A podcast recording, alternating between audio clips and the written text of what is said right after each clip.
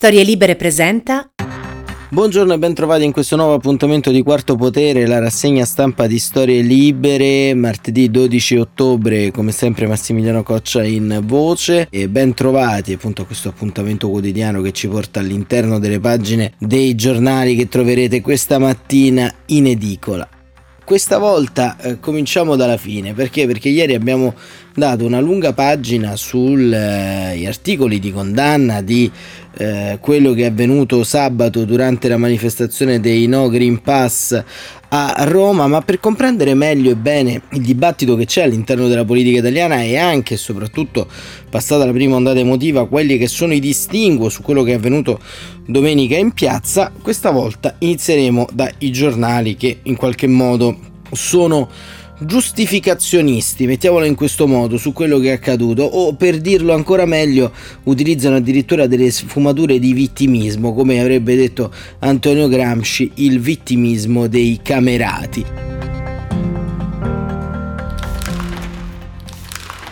E andiamo a vedere ad esempio la verità, perché la verità, eh, diretto da Maurizio Belpietro, titola Il problema è il pass, non il fascismo. Terapie intensive vuote, ricoveri crollati, non c'è ragione di insistere. Si alza un polverone sui nostalgici del ventennio per coprire le difficoltà di applicazione di una misura repressiva che non è uguale al mondo, ma non è immaginabile di escludere 8 milioni di italiani non vaccinati dalla vita sociale. Le loro proteste vanno ascoltate. E poi ad un certo punto eh, nell'infografica fotografica eh, di centro la verità apre con tre foto di un corteo, eh, anzi tre cortei differenti che si sono svolti ieri eh, da parte del mondo della sinistra eh, più dura, più antagonista, la sinistra eh, che appunto è fuori dal Parlamento, ovvero il mondo sindacale Cobas, i, i centri sociali, Rifondazione Comunista che hanno diciamo vilmente dato fuoco alla foto di Mario Draghi, non perché sia Mario Draghi, ma in generale è sempre stupido sciocco dar fuoco a bandiere, foto di eh, governanti o, o, altro, insomma si fa però generalmente si fa eh, quando si rovescia un dittatore, non certamente quando si vuole esprimere il proprio giudizio negativo per un governo. Ebbene, la verità mette insieme queste tre fotografie e scrive decine di migliaia contro il governo, ora sciogliete pure Cobas e Camalli, un articolo a pagina 6 di Giorgio Gandola. E poi c'è Francesco Borgonovo che incalza ancora perché? Perché eh, ieri diciamo, è stata una giornata di polemica all'interno del, eh, del centro-sinistra contro il centrodestra proprio sulla, sullo scioglimento eh, del eh, movimento di Forza Nuova e Francesco Borgonovo sorprendentemente dà una ragione a tutto questo eh, e dice il vero obiettivo è mettere fuori legge Lega e Fratelli d'Italia.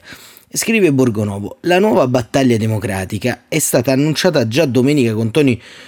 torituranti. Bisognerà sciogliere i partiti neofascisti. Ha cominciato il PD per tramite di Valentina Cuppi, sindaco di Marzabotto. Costei ha pubblicato una petizione su Change per chiedere la messa al bando dei movimenti di estrema destra. A ruota è arrivato Emanuele Fiano, pronto a depositare alla Camera una mozione che invoca lo scioglimento per decreto di Forza Nuova, ma anche di Casa Pound e Lealtà Azione. Poi il segretario della CGL Maurizio Landini lo ha ribadito in, in occasione appunto del presidio. Ecco, per Borgonovo sostanzialmente aderire a un dettato costituzionale eh, nasconde diciamo qualche, qualche, insidia, ma insomma eh, questo è, è, anche qui insomma è, passa per una sorta di, di vittimismo ante, ante litteram o post litteram, vedete voi, ma eh, diciamo di fronte a un dato aggressio, di aggressione così importante certamente questo giustificazionismo va non solo a cercare di parare eh, il colpo su quello che è accaduto, ma eh, va a confermare anche quel tessuto di continuità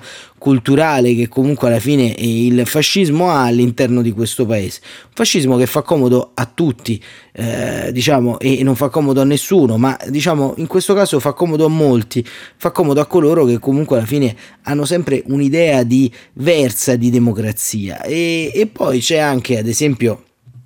la eh, prima pagina ehm, appunto de, eh, del giornale. Perché? perché il giornale diretto da Augusto Minzolini che di solito appunto ha anche una moderazione su determinati temi. Eh, si schiera immediatamente anche qui eh, contro eh, diciamo chi fa notare alcune sottolineature alcune aberrazioni e dice la sinistra prova il blitz, vogliono abolire la Meloni, il PD presenta la mozione per sciogliere Forza Nuova ma l'obiettivo è Fratelli d'Italia, è fuori dall'arco democratico, il centrodestra no ai violenti in ogni parte. Ovviamente questa butad che è fuori dall'arco democratico è una eh, non felicissima dichiarazione di Giuseppe Provenzano, vice segretario del Partito Democratico, che nella giornata di ieri aveva eh, appunto eh, sottolineato il, il fatto che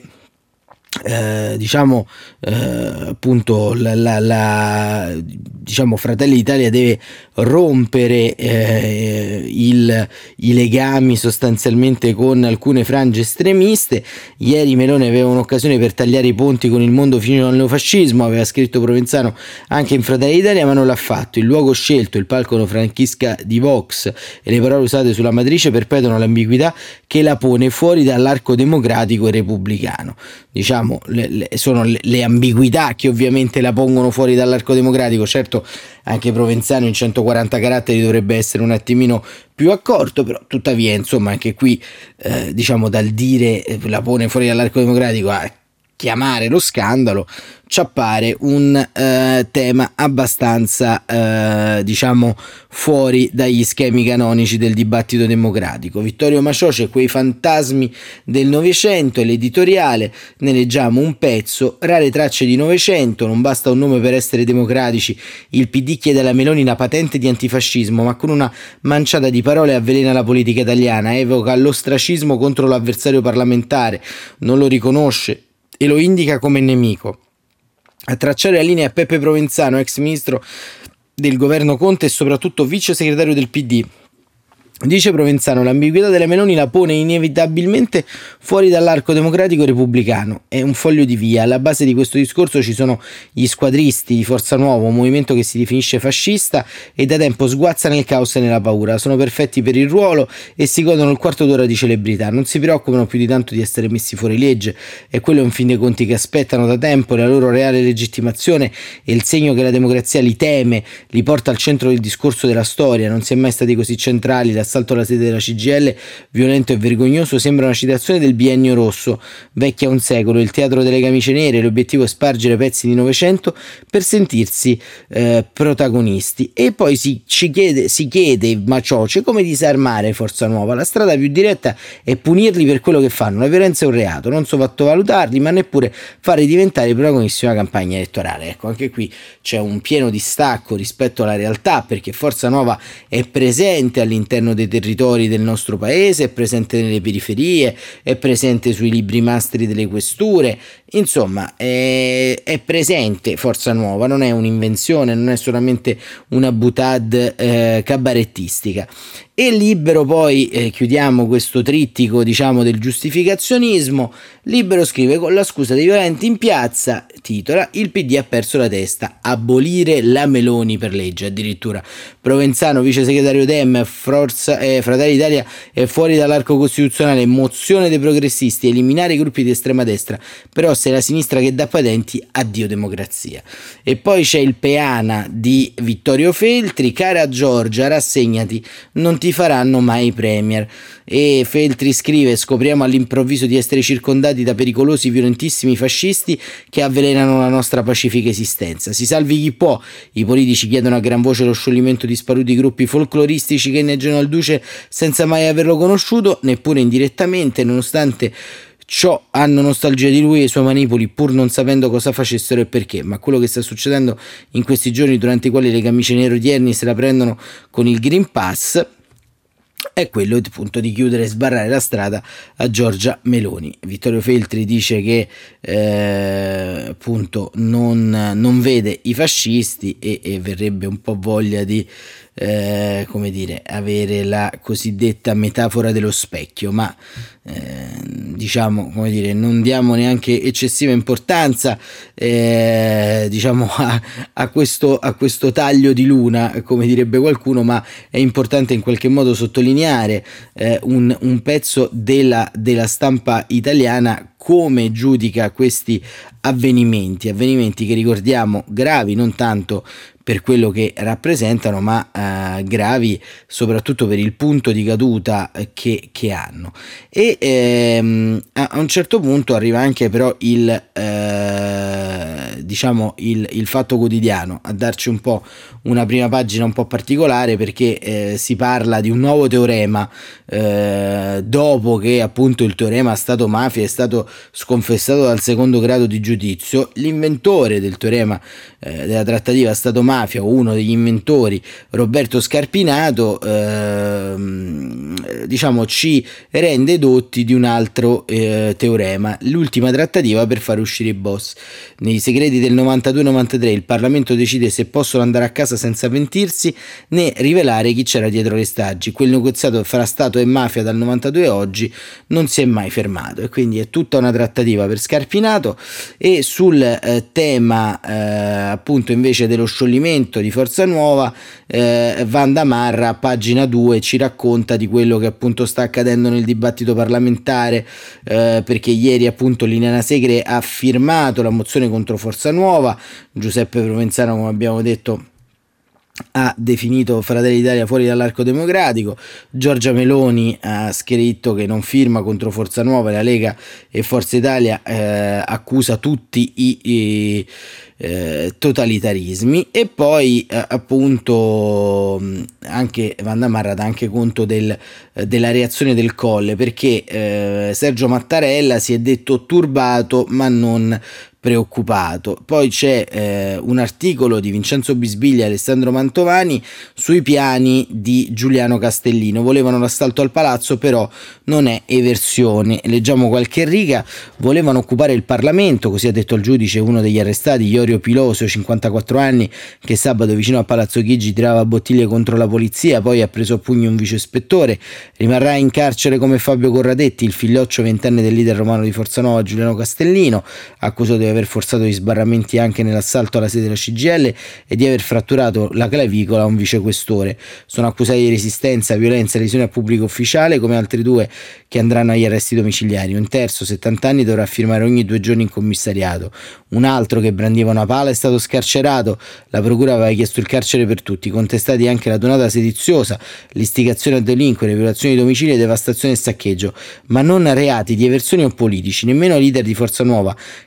Castellino, appunto il segretario nazionale Fiore, l'ex militante Denaro Luigi Aronica, detto il Pantera. Sono in carcere tra Roma e Napoli come i movimentisti Salvatore Lubrano, Pamela Testa e Biagio Passaro, quest'ultimo capo dei ristoratori dissidenti di Io Apro. La polizia ha denunciato altre tre persone, il più noto è Luca Castellini, capo ultra del Verona e dirigente forzanovista, noto per i, bac- i battibecchi social con Mario Balotelli. La frase minimizzanti su Twitter e gli insulti alla senatrice ehm, Liliana Segre. Poi Massimiliano Orsini di Palermo e Lorenzo Franceschini di Arezzo, entrambi di Forza Nuova, per istigazione a delinquere e altri reati, invece è stato sequestrato il sito di Forza Nuova. Continuiamo a pubblicizzare metodi di protesta, di lotta e di scontro fondati sulla violenza e sulla prevaricazione, scrive la questura. Nell'ordinanza emessa ieri per i primi cinque si legge che alcuni manifestanti avevano intenzione di raggiungere i palazzi del potere, circa 1500 persone. Corradetti in particolare faceva parte di un gruppo composto da 50 persone che aveva avuto un ruolo decisivo nel creare criticità e per produrre violenti sconti ed era tra le prime file di coloro che all'altezza del Parlamento fronteggiavano le forze di polizia per raggiungere la Camera dei Deputati. Secondo fonti di polizia era noto che i manifestanti cercassero un'azione eclatante per la giornata di sabato e eh, lo si vince anche dai messaggi inviati su Whatsapp da Castellino, c'è stata con tutta evidenza qualche sottovalutazione, si attendevano 3.000 persone come nei cortei precedenti, ne sono arrivate 15-20.000, soprattutto dal centro-nord. Nessuno si è accorto per tempo che buona parte dei manifestanti, compreso Castellino, era, sorve- era sorvegliato speciale, Fiori, Aronica, altri pregiudicati da Piazza del Popolo avevano risalito il pincio per poi sfondare i cordoni della polizia troppo esigui eh, per raggiungere prima CGL e poi dintorni di Palazzo Chigi e Montecitorio. Qualche tempo testa potrebbe cadere in questura. Lega e Fratelli d'Italia attaccano il ministro Lamorgese che dovrà riferire in Parlamento al Copasir, il comitato di controllo sui servizi che ha convocato anche il numero uno dell'AISI Mario Parente. Intanto al Viminale si elaborano linee più rigide per l'ordine pubblico in un clima crescente di tensione eh, sociale. Eh, la questura fa sapere che denuncerà l'agente in borghese ripreso in un video che circola da sabato sul web, mentre si accanisce con calci e pugni su un manifestante già fermato a terra. Si è presentato spontaneamente ai suoi colleghi, un tempo non sarebbe avvenuto, faceva servizio informativo mescolato dalle dimostranti, è stata poi sospesa senza stipendio la, vicenda, la vicequestora Alessandra Schirillò che arringava la folla no pass il 25 settembre in piazza San Giovanni, peraltro secondo il segretario del sindacato COISP Domenico Pianese circa 18.000 agenti su 100.000 non sono vaccinati. Dal 15 ottobre il Green Pass sarà un problema anche per loro. E Antonio Padellaro invece invita eh, Fratelli Italia alla mobilitazione contro i neri alla sua destra e eh, poi appunto il fatto fa un uh, diciamo un, una ampia dissemina e dissertazione sui ehm,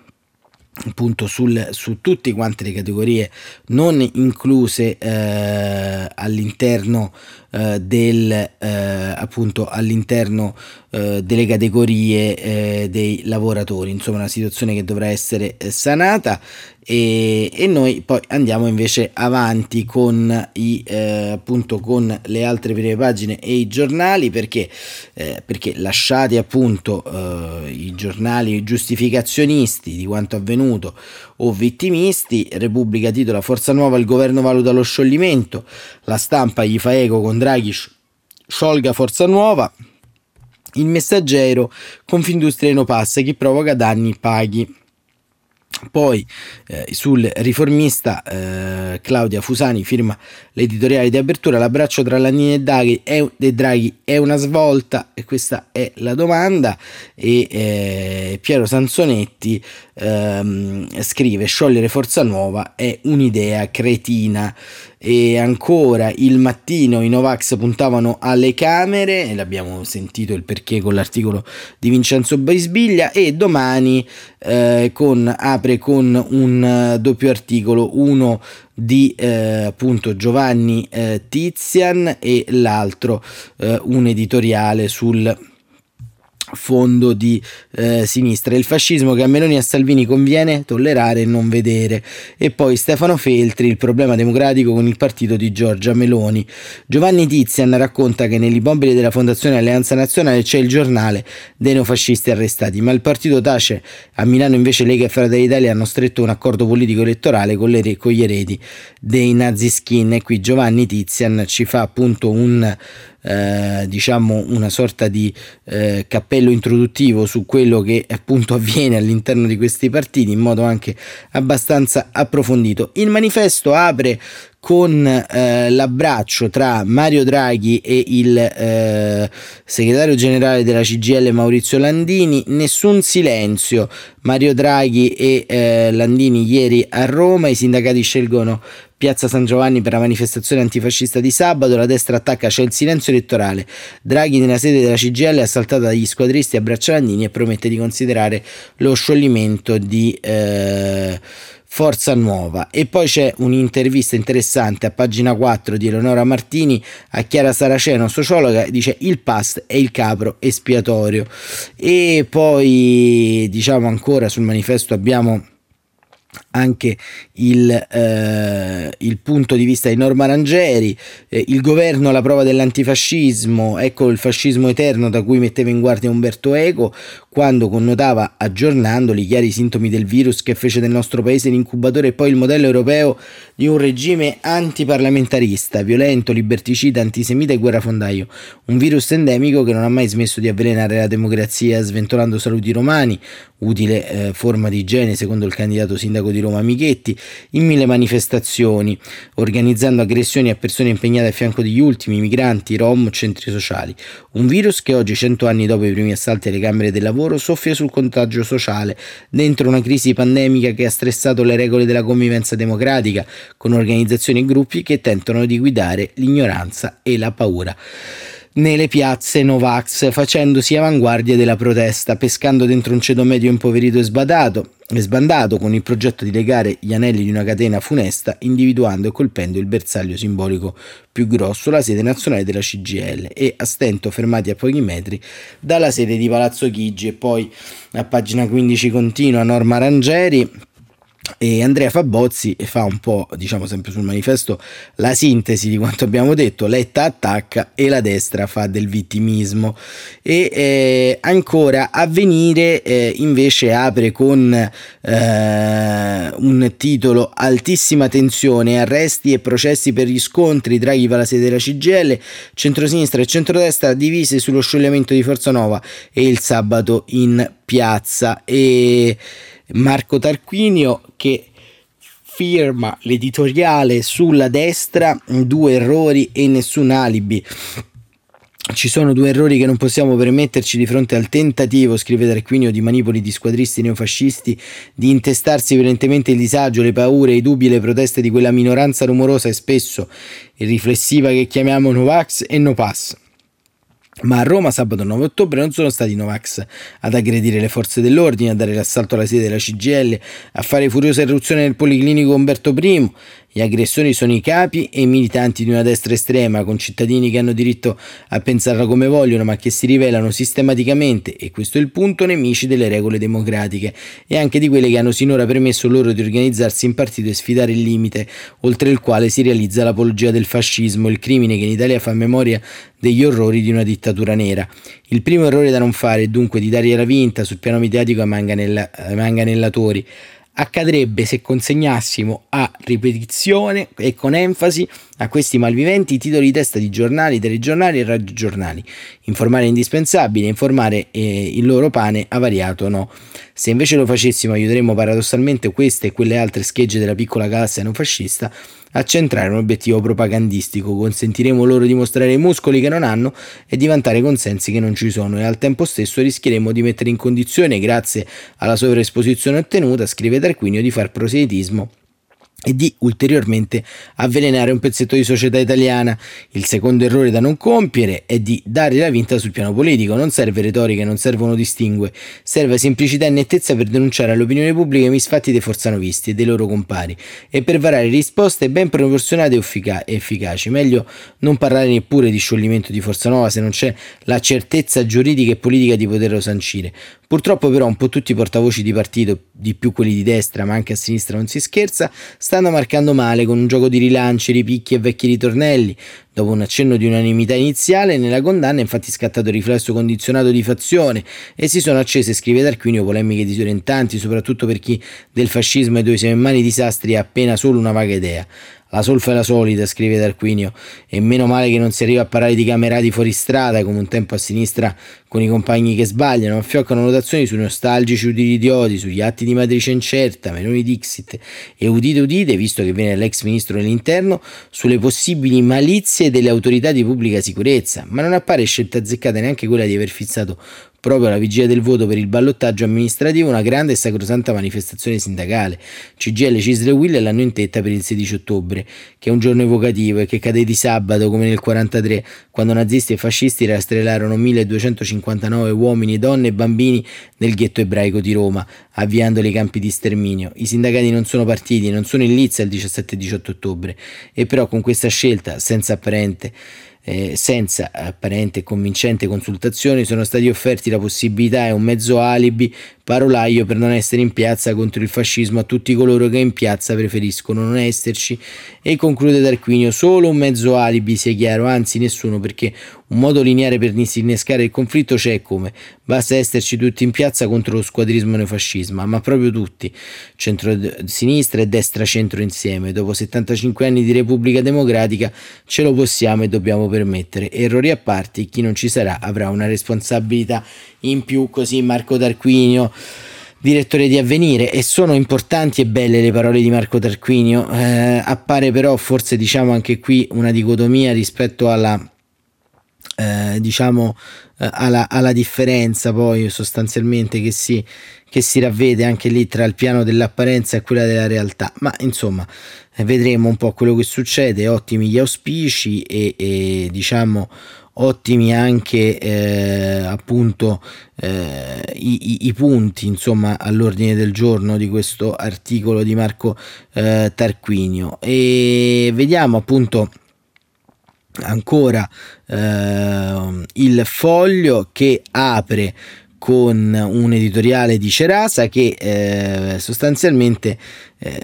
ci racconta che il punto non è il fascismo, perché la vera marcia per difendere le nostre libertà oggi passa dall'anticomplottismo. Eh, anche qua diciamo si aggiungono distinguo su distinguo,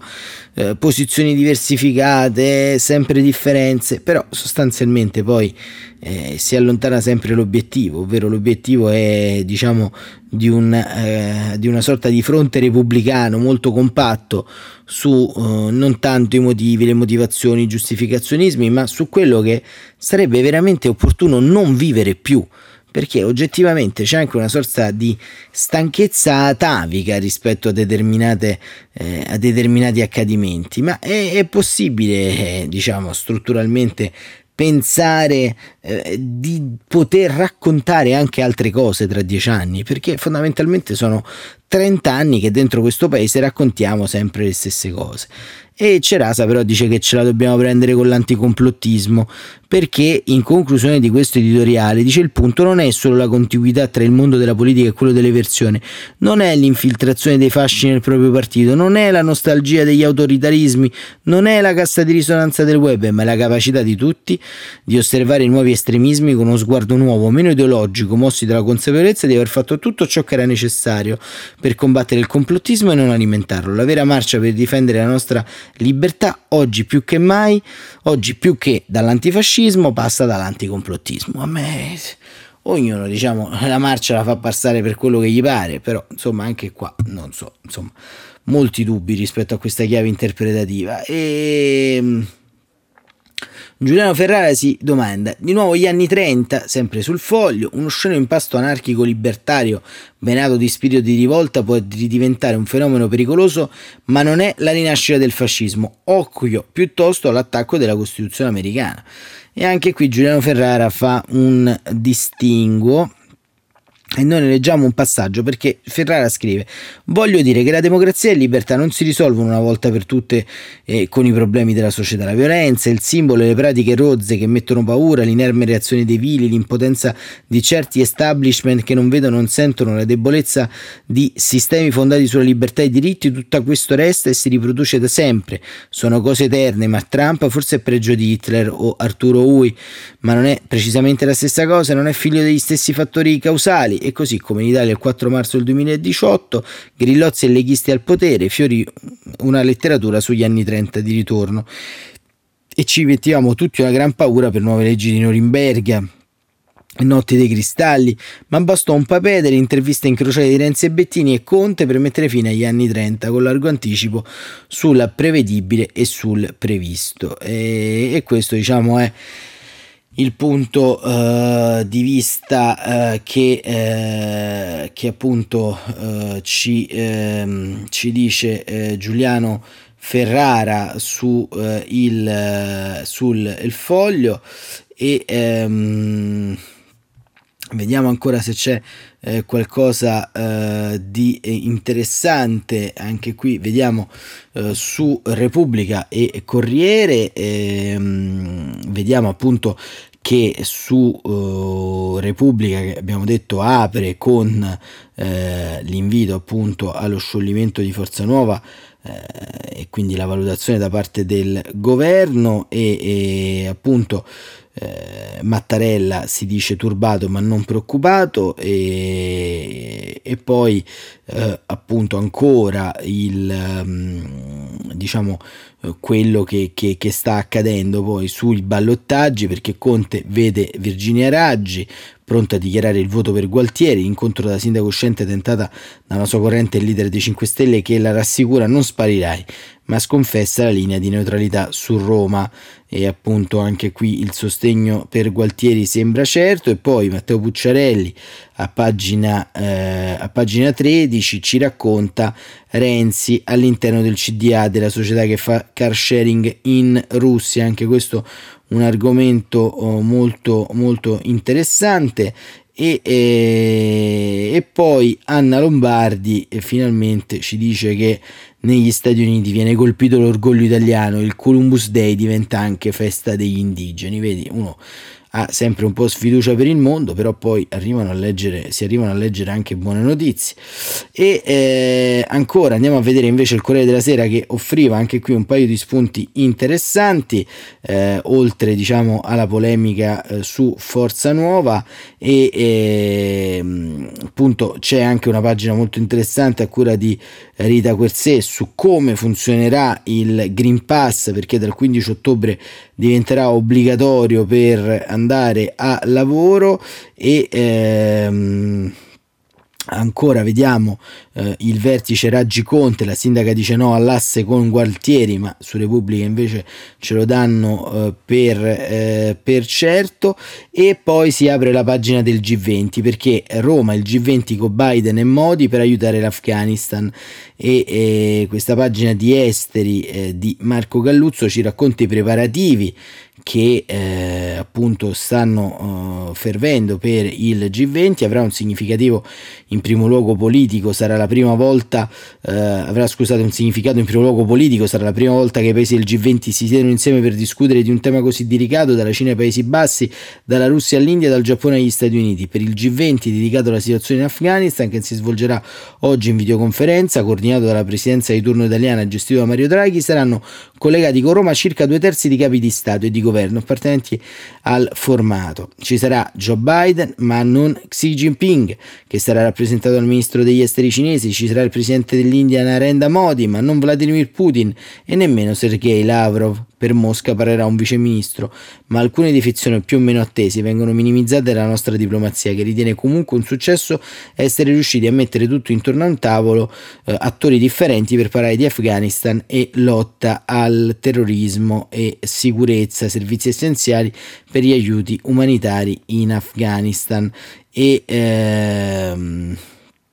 c'è un'intervista poi al sottosegretario Benedetto della Vedova, sottosegretario degli esteri, che ci racconta eh, il vertice, merito di Mario Draghi, fondi vincolati al rispetto dei diritti umani. E lo vedremo bene nella giornata di domani. E, eh, e quindi eh, vedremo un po' quello che eh, accade. Eh, e poi anche qui Giuseppe Sarcina eh, da un punto di vista diciamo fa un articolo molto bianco colonialista, 25 stati cancellano il Columbus Day, revisionismo addirittura sulla festa dell'invasore, cara alla comunità italoamericana, l'omaggio e gli equilibrismi di Biden. E a Washington in bilico tra storia e scontro politica, scrive Giuseppe Sarcina, tra i conquistadores del Cinquecento e il movimento Black Lives Matter, il Columbus Day è la festa più controversa d'America, sempre più stati decidono semplicemente di ignorarla, oggi sono 25 dalla California al Minnesota, dall'Alaska alla Louisiana, in altri territori come il Sud Dakota il 12 ottobre o dintorni è diventato diventato l'Indigenous Day, il giorno dedicato alla memoria dei nativi sterminati dagli esploratori europei.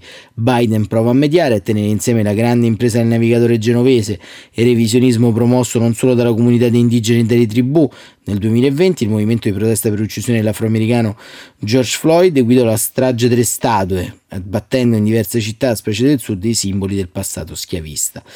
E questo diciamo il dibattito in atto negli Stati Uniti e poi sempre dagli Stati Uniti ci arriva la notizia di una coppia di spie arrestate, Jonathan e Diana, la coppia che vendeva i segreti degli Stati Uniti nascosti nei panini al burro, e ex ufficiale insegnante, spie ingegnose, ma l'FBI sapeva tutto. Una storia raccontata da Guido Olimpo. E eh, diciamo questa coppia ingegnosa diciamo ci fa anche riaffiorare un sorriso che però viene immediatamente smorzato perché ieri a Buccinasco come ci racconta il bravo Cesare Giuzzi, eh, c'è stato un omicidio, un omicidio in pieno giorno nel Milanese, assassinato il broker della droga Buccinasco, noto come Dum Dum, era ai domiciliari da minorenne uccise un uomo, delitto in pieno giorno, comune dell'Inter milanese scosso, la vittima è Paolo Salvaggio, 60 anni, trafficante di droga domiciliari, è stato freddato mentre era in sella alla sua bicicletta. E questo è un altro problema che ovviamente eh, ci portiamo dietro da decenni. Eh, le infiltrazioni criminali anche in Nord Italia producono tutto quanto quello che eh, diciamo abbiamo appena letto e chiudiamo sostanzialmente questa eh, rassegna stampa con una notizia che, anzi due notizie di inchieste, la prima riguarda la fondazione Open di Matteo Renzi, nuovi indagati, un avvocato e un produttore tv, L'accusa è traffico influenze illecite, Renzi non li conosco, i processi si fanno in aula. I due indagati eh, sono Alessandro Di Paolo, produttore cinematografico e tv. Nel 2019 i rotocalchi avevano fotografato con Isoardi attribuendogli un flirt e poi appalti truccati a Salerno, anche il sindaco sotto inchiesta nel feudo di De Luca, ai domiciliari anche un consigliere eletto nelle liste del governatore. E con questa notizia che viene dal eh, sud è eh, tutto per quest'oggi, come avete visto una rassegna stampa un po' diversa, siamo partiti dalla fine, siamo arrivati all'inizio, siamo partiti da Forza Nuova, dal giustificazionismo, dal vittimismo, abbiamo sentito le preoccupazioni del Presidente della Repubblica Sergio Mattarella e poi ci troviamo sempre un po' a discutere degli stessi argomenti, vedremo domani che cosa succederà, vedremo come evolverà questo dibattito parlamentare, come evolverà anche il G20 eh, che è un appuntamento come abbiamo visto molto importante e che dire, ci sentiamo domani mattina, un buon proseguimento di giornata, un ringraziamento sempre per la uh, vostra uh, vicinanza, il vostro seguire così numerosi quarto potere, continuate a farlo, continuate a condividere i link di questo uh, podcast e non mi rimane altro davvero che salutarvi e augurarvi un felice proseguimento di giornata. A domani.